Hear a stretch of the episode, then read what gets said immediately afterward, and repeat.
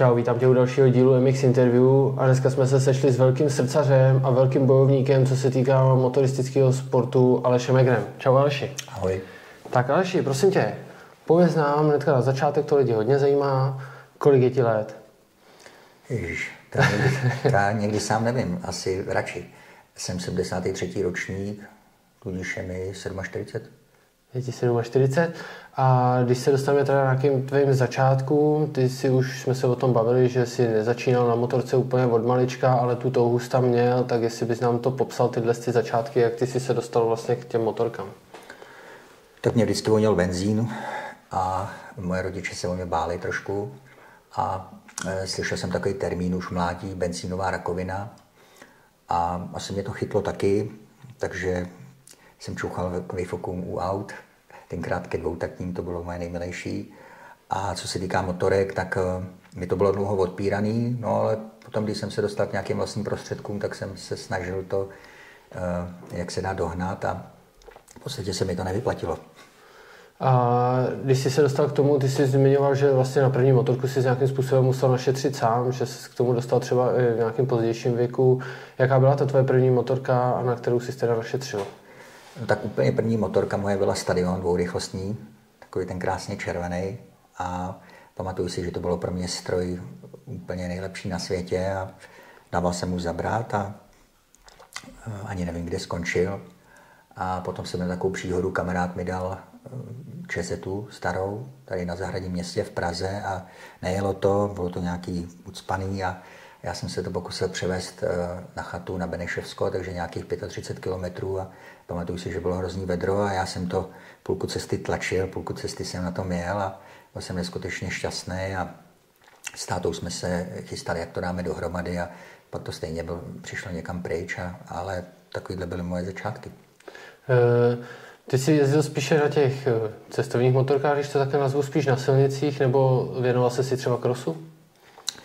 Tak u mě to bylo tak, že já jsem byl v, v mladém věku dost brklej a nerozvážný a e, takže já jsem chtěl jít rovnou k té nejvyšší metě a to byla pro mě zmrzlina, prostě zalehávací, motorky jako zalehávací, to bylo prostě, e, jsem to hltal úplně strašně moc, pamatuju si na takový kalendář, kde byli jezdci Karel Fogarty, to byl pro mě pán Bůh.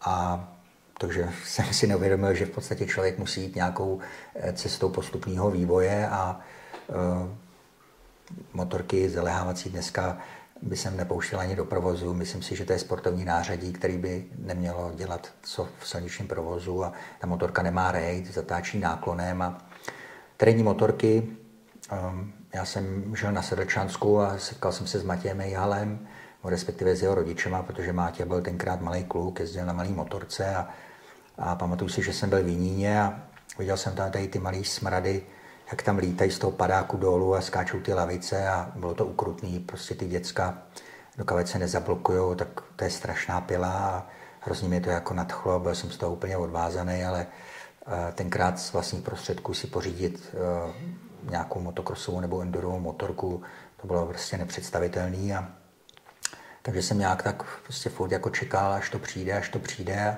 Nakonec jsem si pořídil eh, čtyřkolku Blastra, dvoustovkový dvoutakt. A to byla strašná raketa. Pamatuju si, že jsem na tom jezdil jako úplně na doraz a, a furt jsem to chtěl nějak rozšiřovat a furt tam něco praskalo, ramena, osa. Až potom jsem to schodil, při nějakém jezdě jsem s klukama, co jezdili enduro. A pamatuju si, že mi to furt padalo, furt jsem prostě na výjezdech to zahazoval přes hlavu a ty řidítka byly furt pohlí jak silniční motorky a, a co se týká motorky, tak vlastně eh, já jsem, eh, mám rád KTM, co se týká endurových motorek, tak podle mě to je eh, nejlepší stroj, jak je, taky ta cena je podle toho, ale ty stroje jsou prostě pro mě úplně bezvadný. Jinak co se týká dál motorek, tak já mám rád motorky středního objemu. Myslím si, že je to to, aby ten člověk sám ukázal, eh, co v něm je a že je řidič a že umí ovládat ten stroj, tak na středně objemových motorkách musí být řadit, musí pracovat se spojkou a eh, musí být nabržděný do zatáček a prostě musí to tam kopat, aby to trošku jelo. A já jsem si pořídil Hondu a myslím si, že to je spolehlivý stroj a KTM dělá taky skvělé motorky do provozu, ale v podstatě je to finančně někde úplně jinde. A ty jsi mi tady ještě vyprávěl příběh o nějakým pučováním motorek. Jak tohle to funguje? Jaký máš teda ten tvůj příběh s tím pučováním těch motorek? Tak, Nemyslím půjčit si jako v servisu nebo v půjčovně, ale mezi kamarádama. Tak tím si asi musí taky každý projít.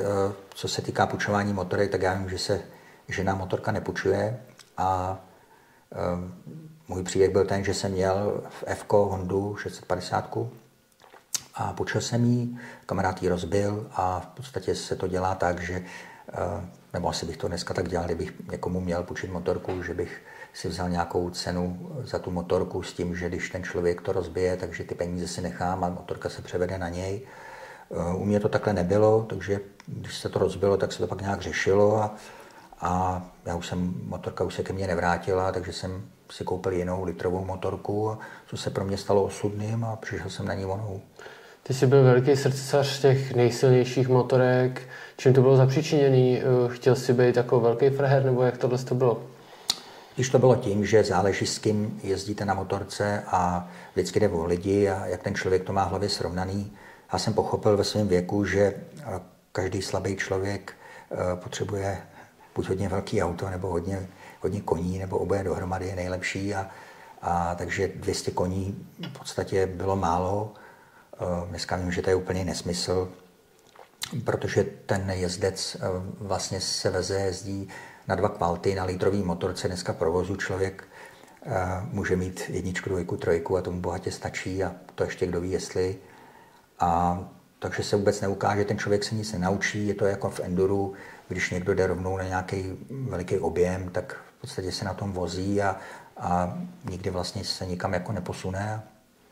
A co se týká mého ježdění v provozu, tak uh, já jsem si to náramně užil, byla to hezká etapa života, jsem rád, že jsem tady, i když teda trošku okousaný a přál bych hrozně moc jako mladým klukům, aby si tohle uvědomili a aby si ze mě vzali uh, dobrý příklad z mého, z mého špat, z mý špatné zkušenosti a, a aby nedopadly takhle, nebo v podstatě, aby nedopadly ještě hůř.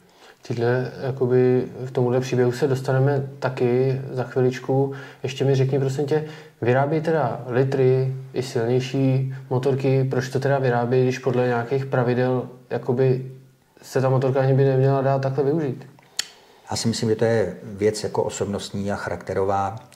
Prostě stejně tak, jako jsou trošku přešlechtěný psy, a tak jsme trošku přešlechtění i my a um, člověk trpí určitým druhem komplexu a méněcenosti. A já jsem měl to štěstí, že jsem sportoval od mala. Eh, vždycky mi dávali eh, nějaký medaile na krk eh, v tom sportu, co jsem dělal.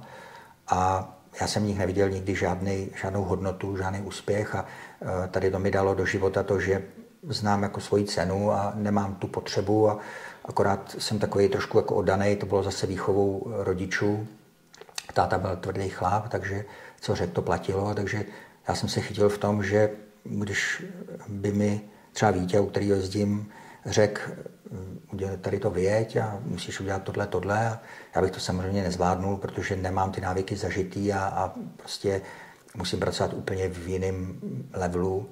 A jako malí děti, já říkám, že mi na motorce je nějakých sedm let, že jsem prostě sedmiletý dítě. E, tak když mi tohle ten člověk řekl, tak jsem mu věřil a dopadlo to tak, jak to dopadlo a, a dneska ostatní lidi, lidi třeba, kteří jezdili v mládí a odrostli jim děti a vrátí se k motorkám, tak ti nějakou třináctku a teď jsem viděl, že Speed Triple začal dělat třináctistovku.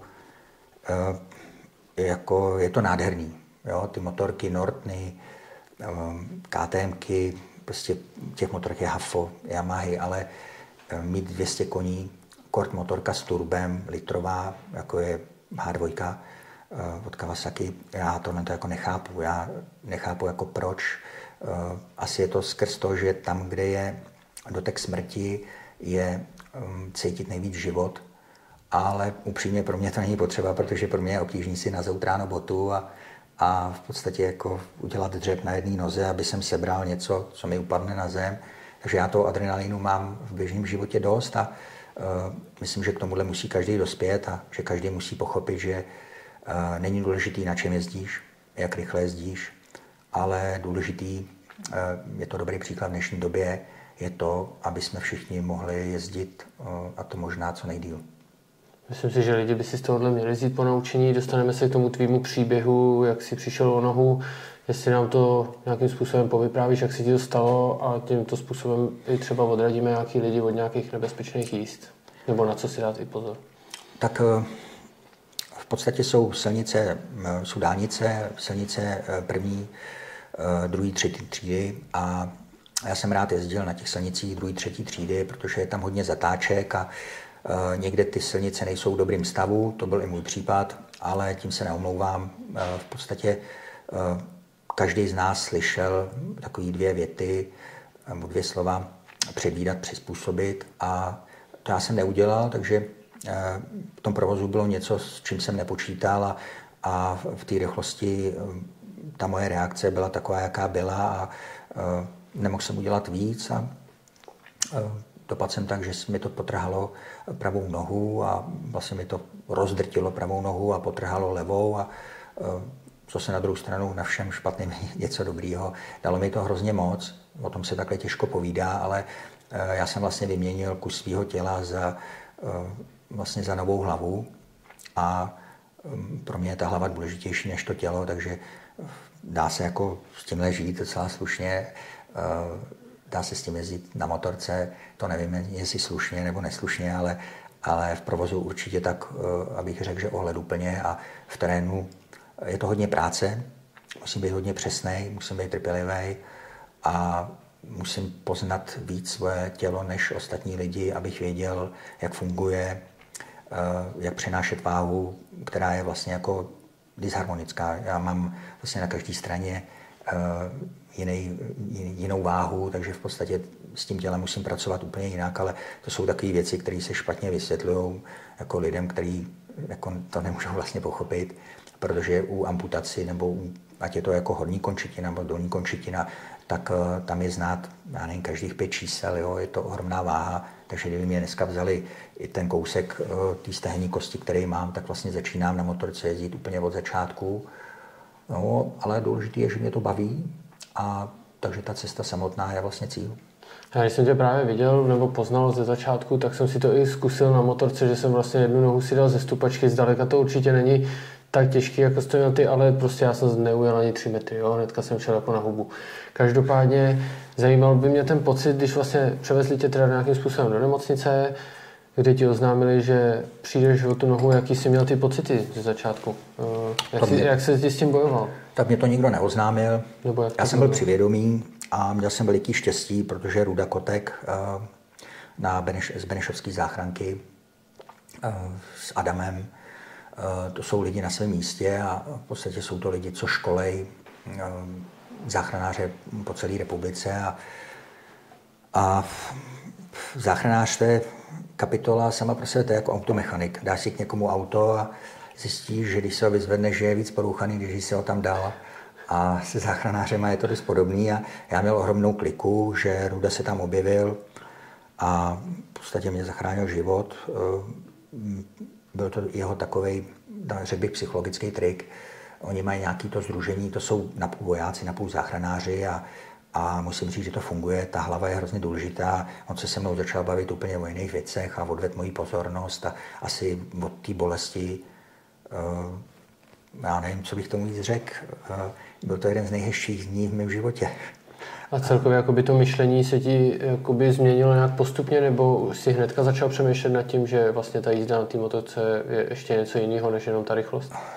Ale já byl hrozně zbrklý. Já byl takový barzoj, mm, který vlastně se všeho chtěl skákat, všude chtěl být první a e, pamatuju si, když jsem byl kluk a žili jsme v Praze a jsem vystupoval z metra, tak jsem vlastně utíkal ty schody, skákal jsem je po třech, po čtyřech, abych byl první nahoře to soupeření v dnešní společnosti je, jako, je nám strašně vtiskáváno už od dětství a každý chce být první a, a nejlepší. A chce být největší, nejdelší, nejlepší.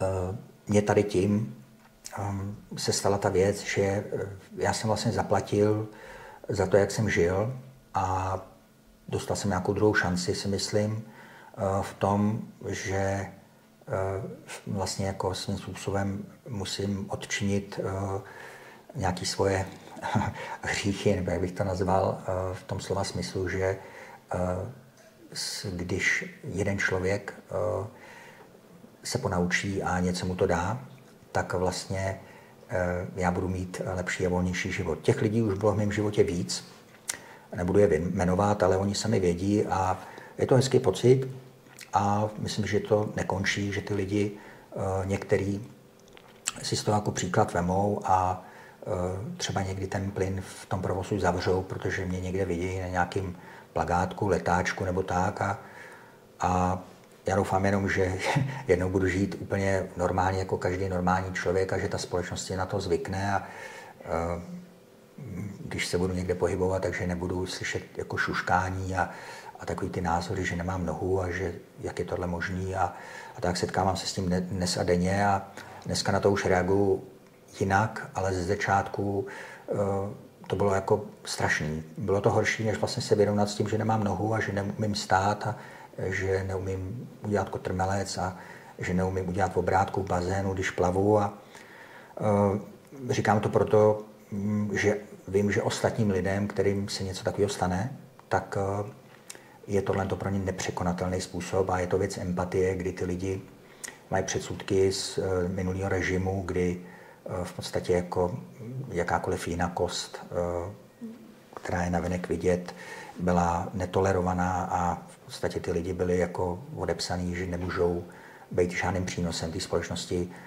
Není to tak, ale je to zájemný, ty lidi musí najít svoji vlastní hodnotu, musí být v něčem výjimečný, protože mají někde ubráno, tak musí pochopit, kde mají přidáno a té společnosti to nabídnout a pak můžou žít spokojený a šťastný život. E, zmínil jsi nějakou druhou šanci nebo něco takového. Víme o tobě, že jsi aktivní motorkář, jezdíš jak na silnici, tak v terénu, trénuješ s klukama e, enduro a takovéhle věci. Zajímalo by mě, jak si musí člověk vlastně přizpůsobit motorku, aby mohl jet tu bezpečnou jízdu, když vlastně, tam vlastně tu brzdu nemá že jo, dole teďka. Tak eh, tyhle ty věci technické, co se týká u motorky, tak Vítě mi s tím hodně pomohl. Byl to vlastně první člověk a jediný, který eh, nade mnou nezlomil hůl, když jsem vlastně tápal. Nejdřív jsme zkoušeli reklus páčku, nešlo to kvůli poloze, zavzdušňovalo se to, pak jsme vyzkoušeli Maguru ze Superduka, kde je expanska vlastně jakoby stavitelná. Nešlo to zase skrz tu pozici spojkovat a brzdit, nabržděný, vyspojkovaný. Prostě, až jsme se dopracovali přes Pepu Flegra, firmu Klejk, takový vychytávce, která funguje pro mě skvěle. Pořád se s tím učím, pořád to není ono, ale makám na tom a postupně získávám cit.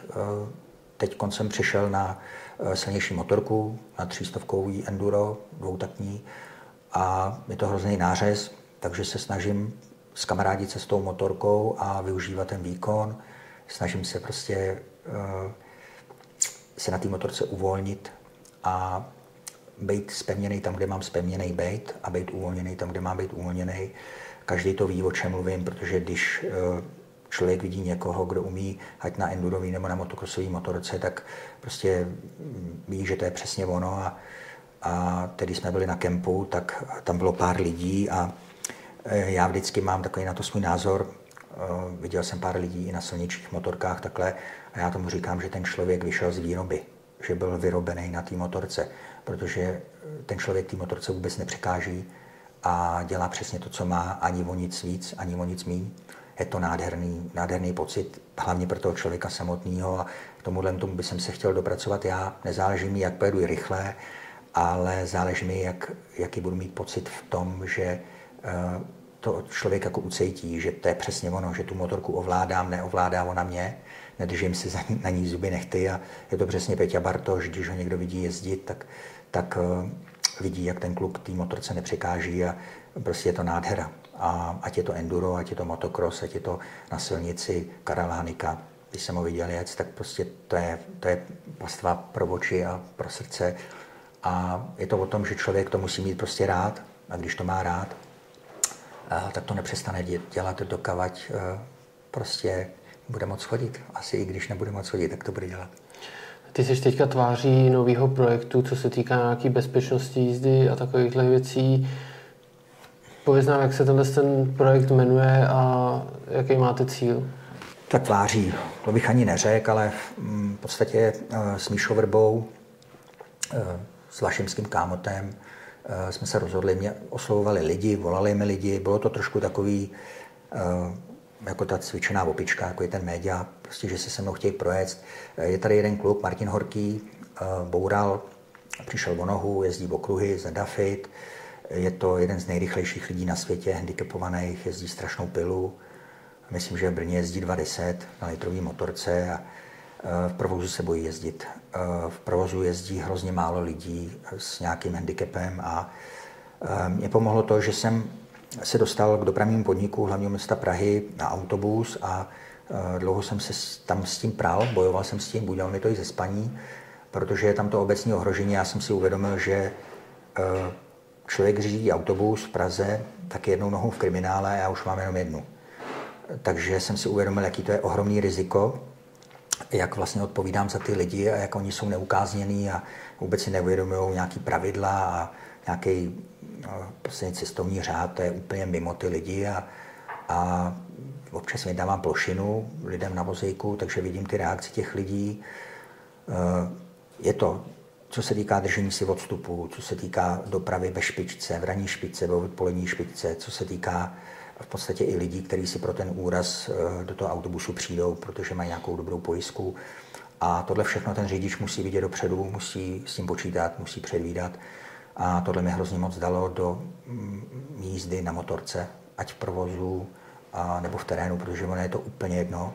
Bych dokonce hrozně moc rád bojoval za to, aby lidi, kteří jezdí v provozu na motorce a žádají o nějaký řidičský oprávnění, tak aby e, absolvovali nějaký enduro kurz a aby se naučili přejet ležící pneumatiku a, a aby se naučili jezdit zatáčku v drážce a, aby prostě získali základy práce se spojkou, protože je to hrozně žalostný, ale zažil jsem, že lidi jezdí dva, tři roky v provozu a nevědí, kde je zadní brzda na motorce.